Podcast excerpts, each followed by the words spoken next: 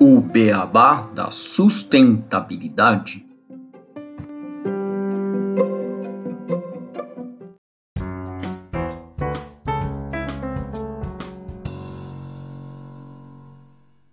Olá, ouvinte do Beabá!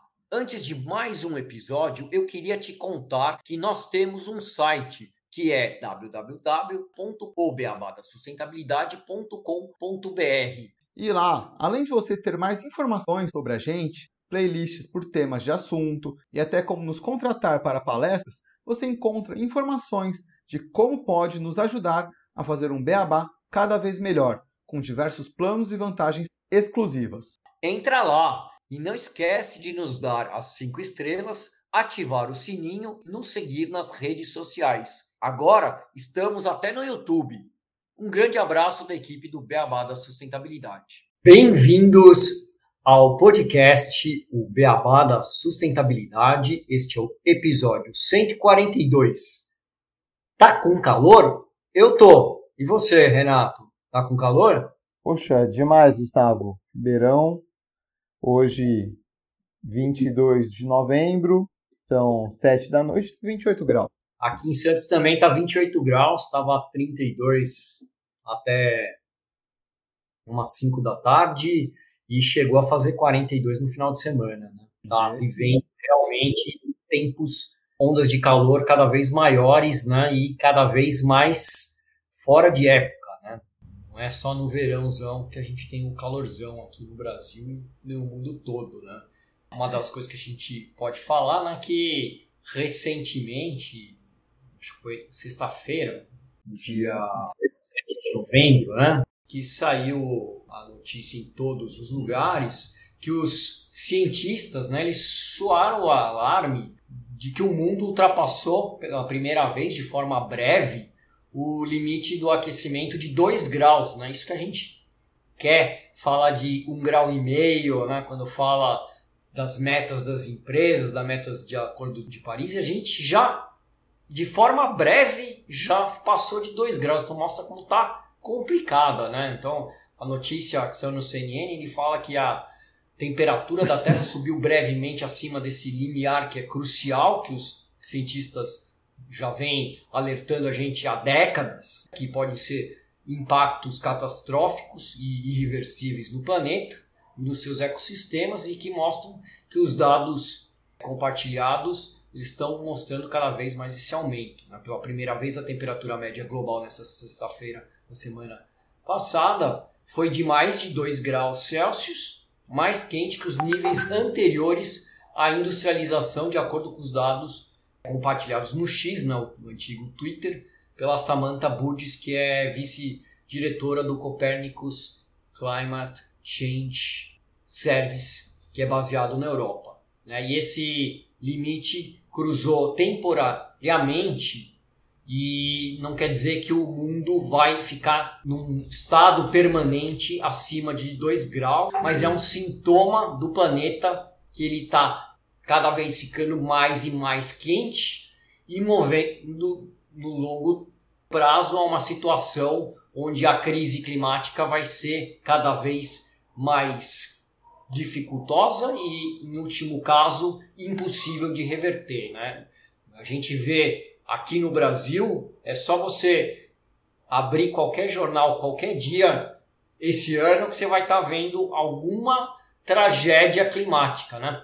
Agora a gente tem essa semana, não posso falar assim de cabeça, Porto Alegre está debaixo d'água, Itajaí e o Vale do Itajaí está embaixo d'água, é, regiões do Rio de Janeiro estão sem luz por causa de temporal, é, seca no Nordeste, falando primeira vez como área árida, o Pantanal finalmente choveu, né? O que, que você acha aí? O que, que você tem para colocar também nessa discussão, Renato? Que as evidências são claras, a gente sabe que a gente está no momento de El Ninho, que em alguns memes já está virando El Hombre, né? Já está ganhando mais força do que o garoto, o menino, já está virando mais potente.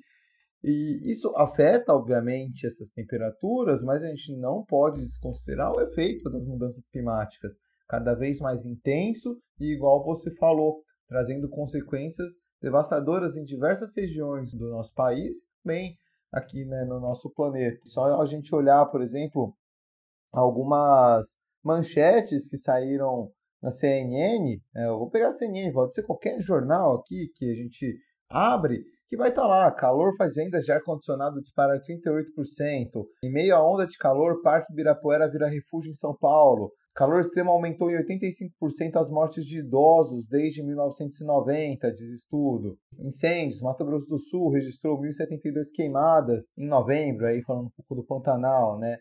São Paulo, capital, registra a sensação de calor de mais de 40 graus nesta quarta-feira, né, no dia 15. Também Rio de Janeiro, registrando aí sensação térmica por volta de 50 graus, né? E teve um vídeo de uma mãe quebrando o vidro de um ônibus para salvar o filho que estava passando mal do calor.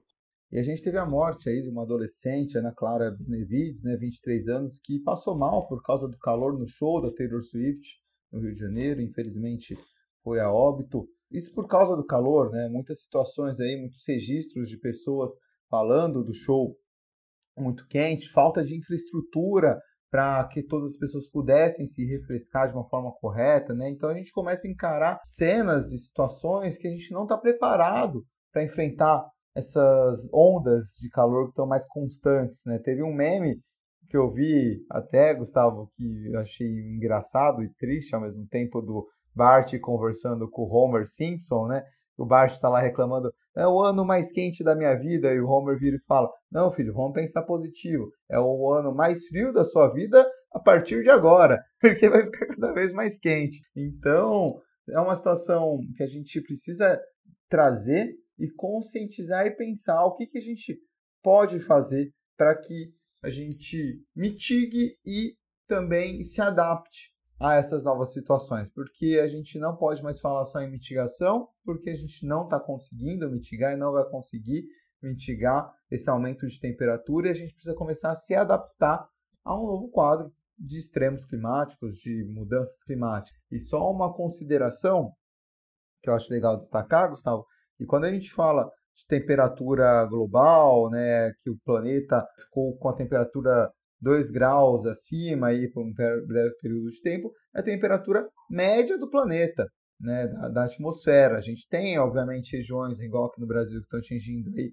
45 graus, mas regiões do planeta também que estão chegando perto do zero grau. Mas isso não impede que a temperatura média do planeta, você tira a média de todas as temperaturas, a gente vai ter lá que ela vem subindo constantemente e a gente atingiu essa temperatura média. Então é um quadro muito preocupante a gente está aqui hoje para alertar, mais uma vez, já falamos ano passado, é, no começo do ano, estávamos em Laninha e estávamos tendo uma onda de calor, e novamente aqui falando com os nossos ouvintes para alertar que cada vez mais a gente vai ter ondas de calor e a gente tem que combater isso de alguma forma. E como que a gente se refresca, Gustavo? Quais as melhores formas de enfrentar essa situação?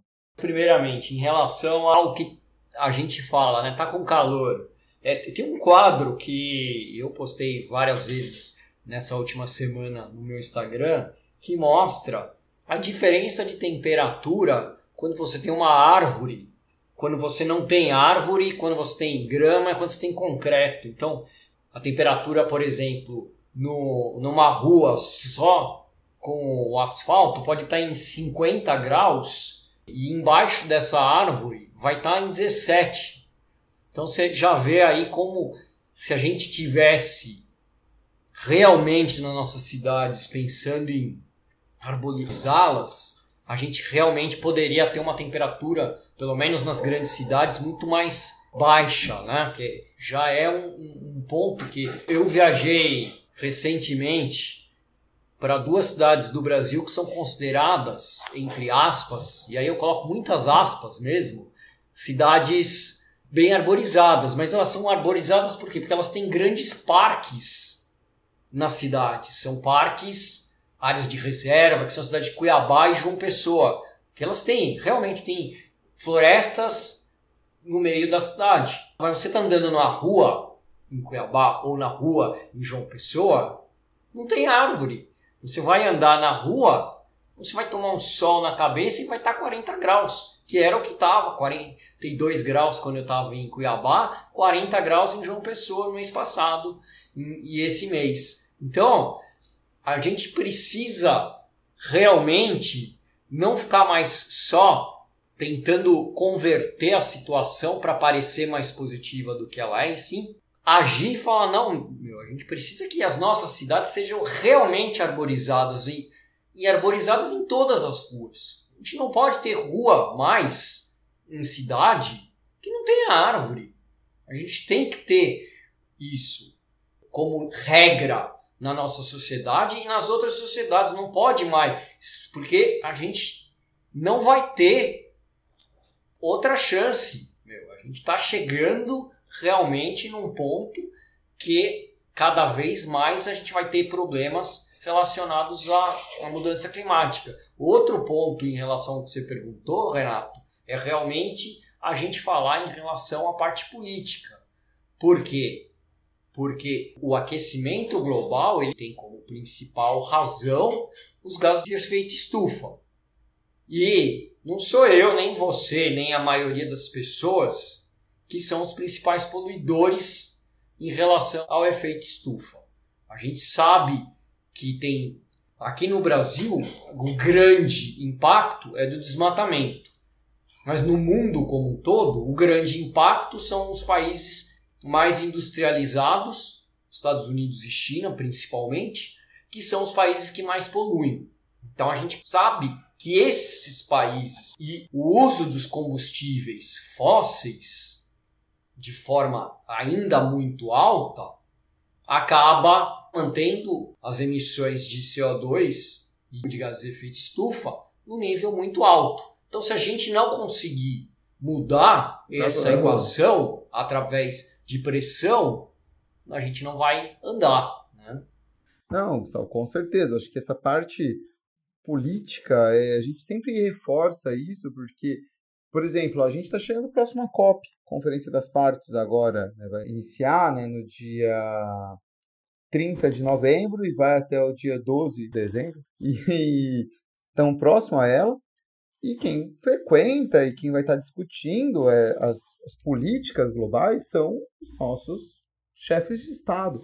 Obviamente, vai ter sociedade civil lá, vão ter empresas, enfim, mas quem que vai assinar os acordos são esses chefes. Então, se você vota num presidente ou num deputado, ou num, enfim, que não está de acordo com o seu pensamento de proteção ambiental, né, de acordo com o que a gente tem que fazer de mudança, igual tivemos recentemente na Argentina, um eleito um negacionista climático, ele vai chegar lá e vai falar isso aqui, que talvez nem vai participar, vai começar a implementar um monte de política, não vai fechar acordo, não vai favorecer com que a, o planeta inteiro se una em prol de enfrentar uma mudança climática. E aí, falando um pouco também além da política, né, acho que isso é um fator muito importante. Acho que sim, a gente tem muita nossa responsabilidade como eleitores, mas também como consumidores, mas a gente não pode ficar se martirizando, porque trazendo um, um dado rápido aqui, a gente já falou disso no episódio na pegada dos bilionários, né? As pessoas que mais emitem eh, carbono na atmosfera são os bilionários, né, os mais ricos do planeta, 1% mais rico do planeta, emite quase que dos dois terços, da mesma quantidade, quase dois terços dos mais pobres do planeta. Então, eles são muito responsáveis por essa emissão e, e são responsáveis também por grande parte das consequências do que a gente está colhendo hoje. Só que eles vão conseguir se proteger, eles vão conseguir ter uma infraestrutura, uma casa em um local, sair de onde eles estão morando, mudar de país, quiçá até de planeta, né? Elon Musk está tentando aí. A gente vai ficar sofrendo aqui as consequências dessas, dessas atitudes. Então a gente tem que cobrar, inclusive, as políticas para que elas possam punir essas pessoas que estão poluindo o planeta. A gente tem sim que fazer nossa parte, né, como pessoas, como população, mas uma delas é cobrar as políticas para que elas sejam implementadas, que elas tenham ações contra quem está impactando e causando impacto no planeta. Eu acho que isso é uma coisa fundamental de ser discutida e que a gente tem que começar a se unir, talvez mais ali a Greta e toda a turma, de fazer protestos e falar: oh, tem coisa errada, vamos olhar para o que está errado e fazer mudanças agora, porque não dá para a gente esperar mais. A gente está precisando fazer uma grande virada aí, igual o Gustavo sempre traz o, o exemplo do carro, porque não é só diminuir a, a, a velocidade, é virar, mudar a direção né, e, um carro que não polua, por favor, né, mudar a direção desse carro, porque o abismo está muito próximo.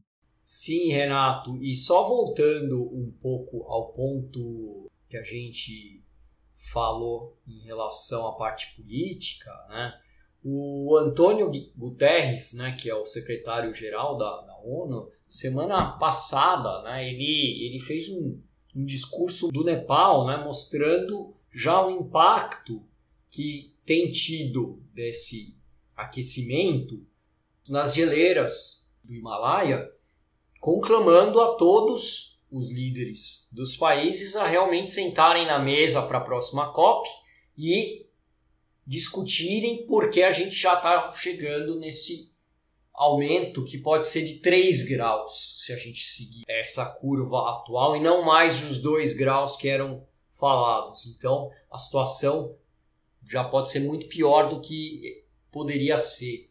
E aí você falou né, do, do cara da Argentina que, que é negacionista e, e tal. Isso vai entrar tudo nessa discussão numa COP com a problemática que é por que, que a gente ainda precisa chegar e vir cada vez mais nós e outras pessoas trazer essa discussão para a gente realmente mostrar que a gente precisa entender, como sociedade, que a gente está tendo um aquecimento global que é em razão da ação humana. Não é uma onda cíclica, não é algo que acontece sempre na Terra. Não, é porque a gente tirou uma quantidade gigantesca de CO2 que ficava debaixo da Terra e jogou para a atmosfera. E aí, de alguma maneira, isso ia mudar o comportamento do planeta. O planeta nunca teve esse tipo de ação com maquinários cavando profundamente para tirar todo esse carbono que estava retido e demorou bilhões, bilhões de anos para sair da atmosfera e ele tá, é jogado em menos de 200 anos na atmosfera. Então, a gente precisa agora fechar essa torneira. E para isso é realmente mudar a nossa maneira de consumir, como você falou, mudar também a maneira como a gente energiza a nossa sociedade, ou seja, quais os combustíveis que a gente vai usar para viver e, e realmente também mudar os níveis de consumo, né? porque a gente provavelmente vai ter que usar menos recurso da terra do que a gente utiliza hoje em dia.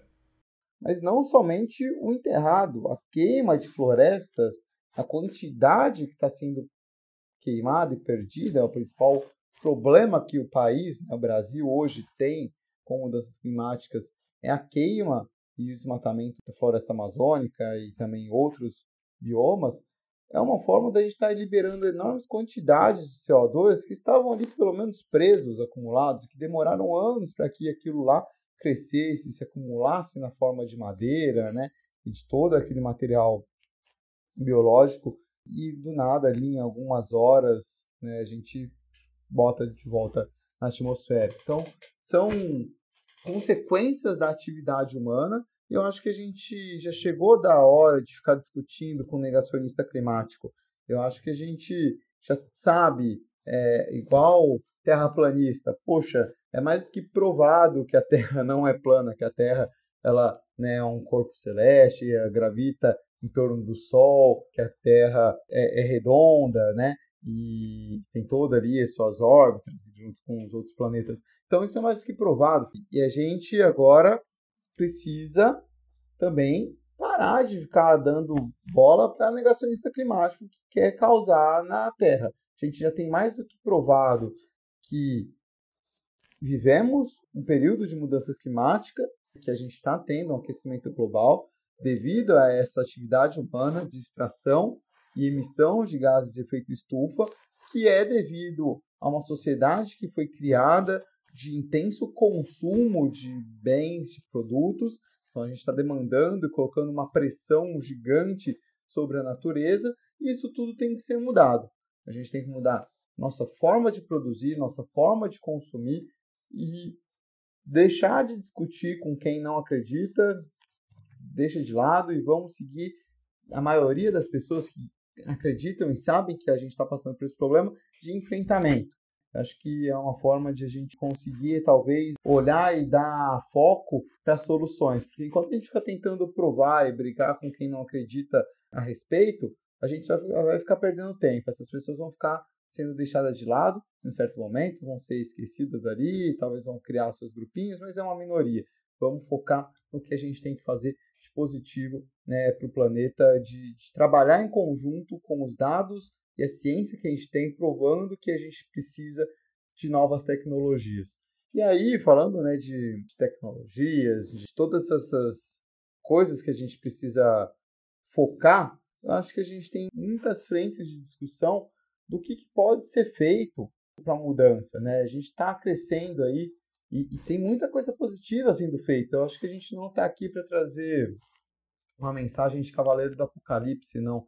A gente está aqui para alertar, mas também para trazer mensagens positivas. Né? A gente tem diversas tecnologias que estão melhorando o rendimento né, da forma como que a gente produz, as tecnologias de produção de energia, energias limpas, ganhando e crescendo né, em consumo e rendimento, tecnologia. A gente já entrevistou aqui diversas pessoas onde a gente falou sobre tecnologia eólica, solar, biomassa também, que tem crescido bastante, é, a nuclear cada vez mais segura e com né, um potencial e geração mínima de resíduos, uma tecnologia limpa em termos de emissões de CO2.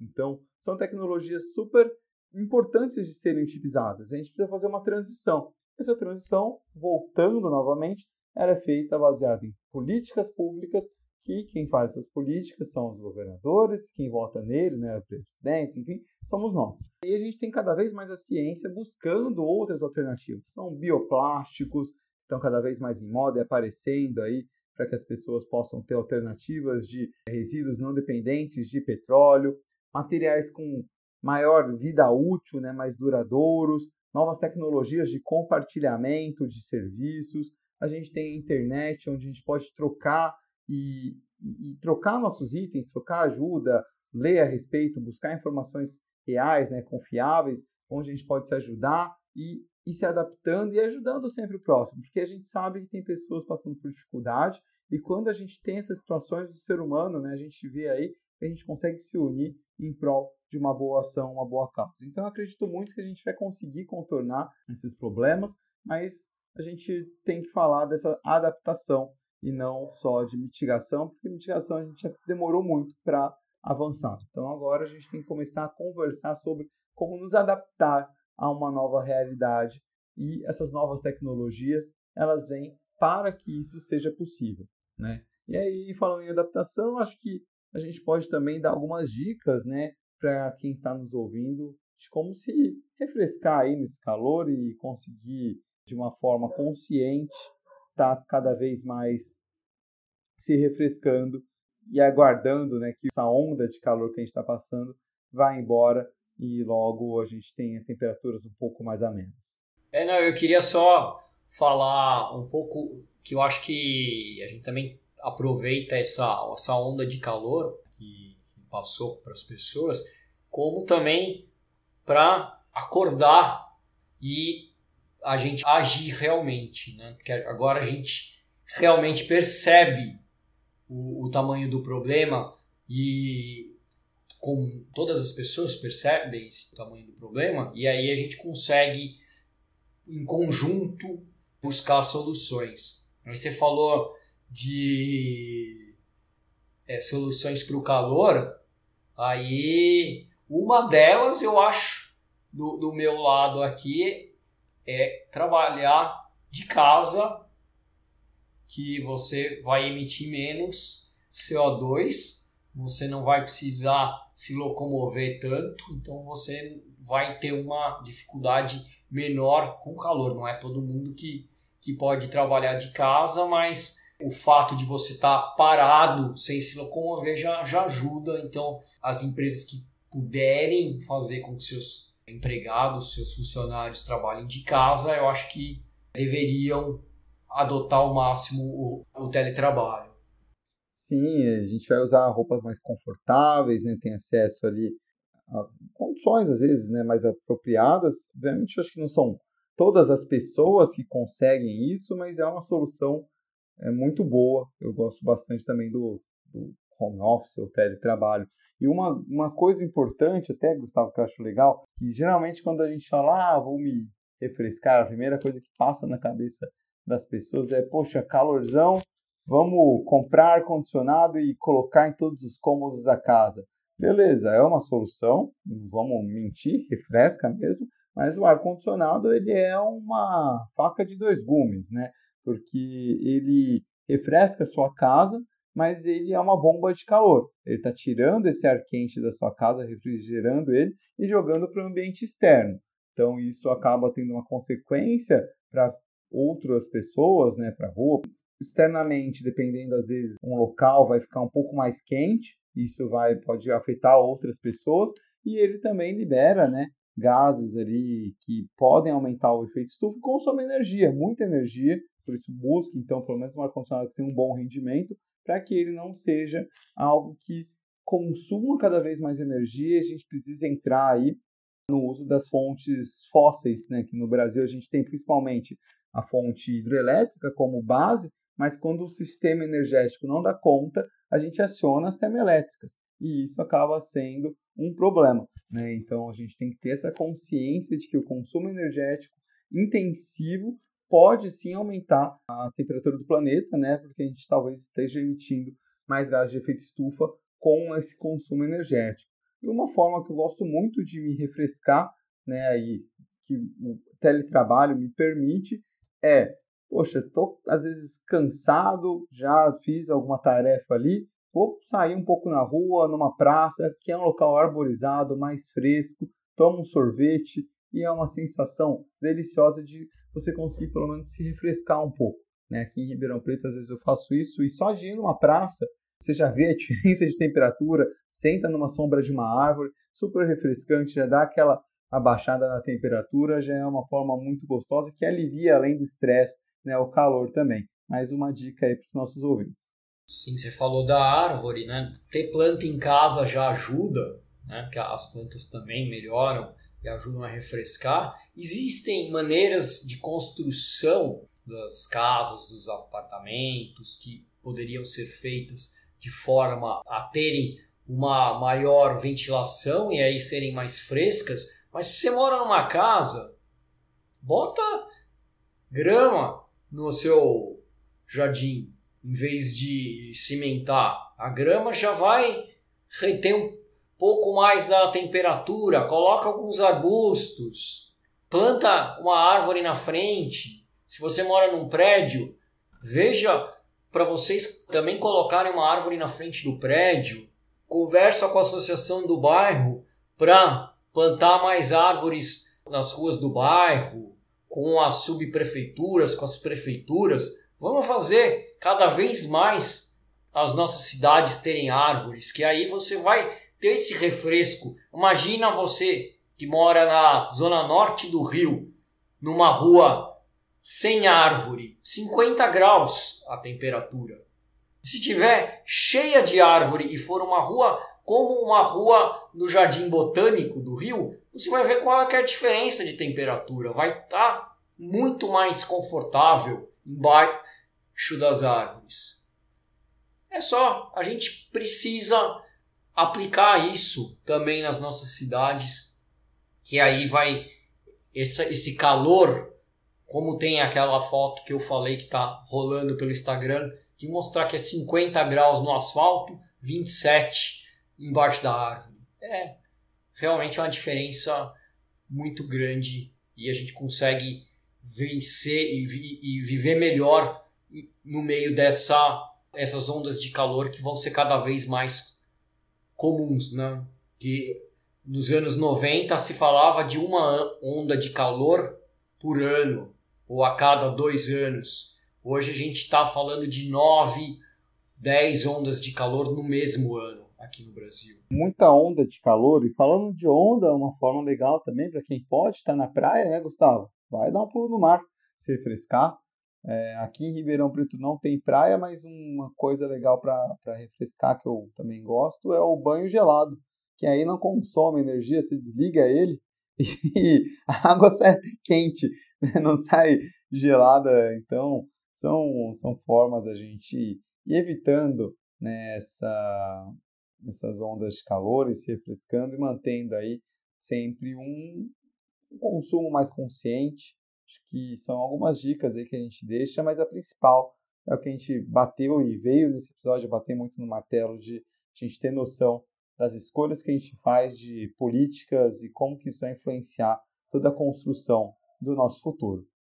Sim, Renato, tipo, a gente não indica a ninguém, né? Não, mas a gente pen, pede que vocês pensem, né? No, quando forem realmente agora a próxima as votações são as votações para prefeitos e vereadores, a gente precisa realmente cobrar de prefeitos e vereadores que eles, eles vão estar tá atuando diretamente em relação às árvores, a manejo de árvores no, nas cidades, a parte relacionada a, a, ao lixo, a parte relacionada ao saneamento. Então a gente precisa olhar nessas próximas eleições, cobrar de quem seja olhar quem defende ideias sustentáveis e ideias que vão a, a ajudar a diminuir essa mudança climática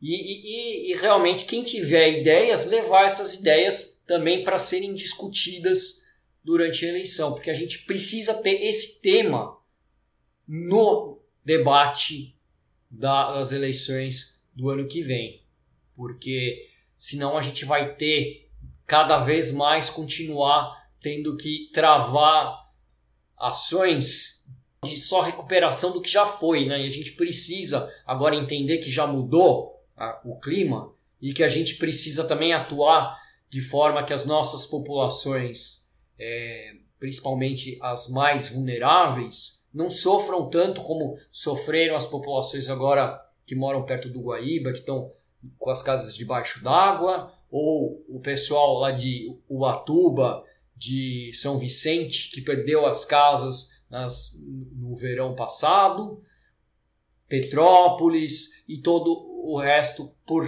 a gente não ter um planejamento também de como, como atuar antes para evitar as tragédias. Né? Então a gente tem que pensar em tudo isso quando a gente for votar e espero que a gente consiga nos próximos anos ter um sistema aqui no Brasil de também de resposta prévia de defesa civil, de organizações do governo, que a gente consiga atuar antes do problema e, e evitar os impactos maiores que a mudança climática tem na vida de todos nós aqui brasileiros.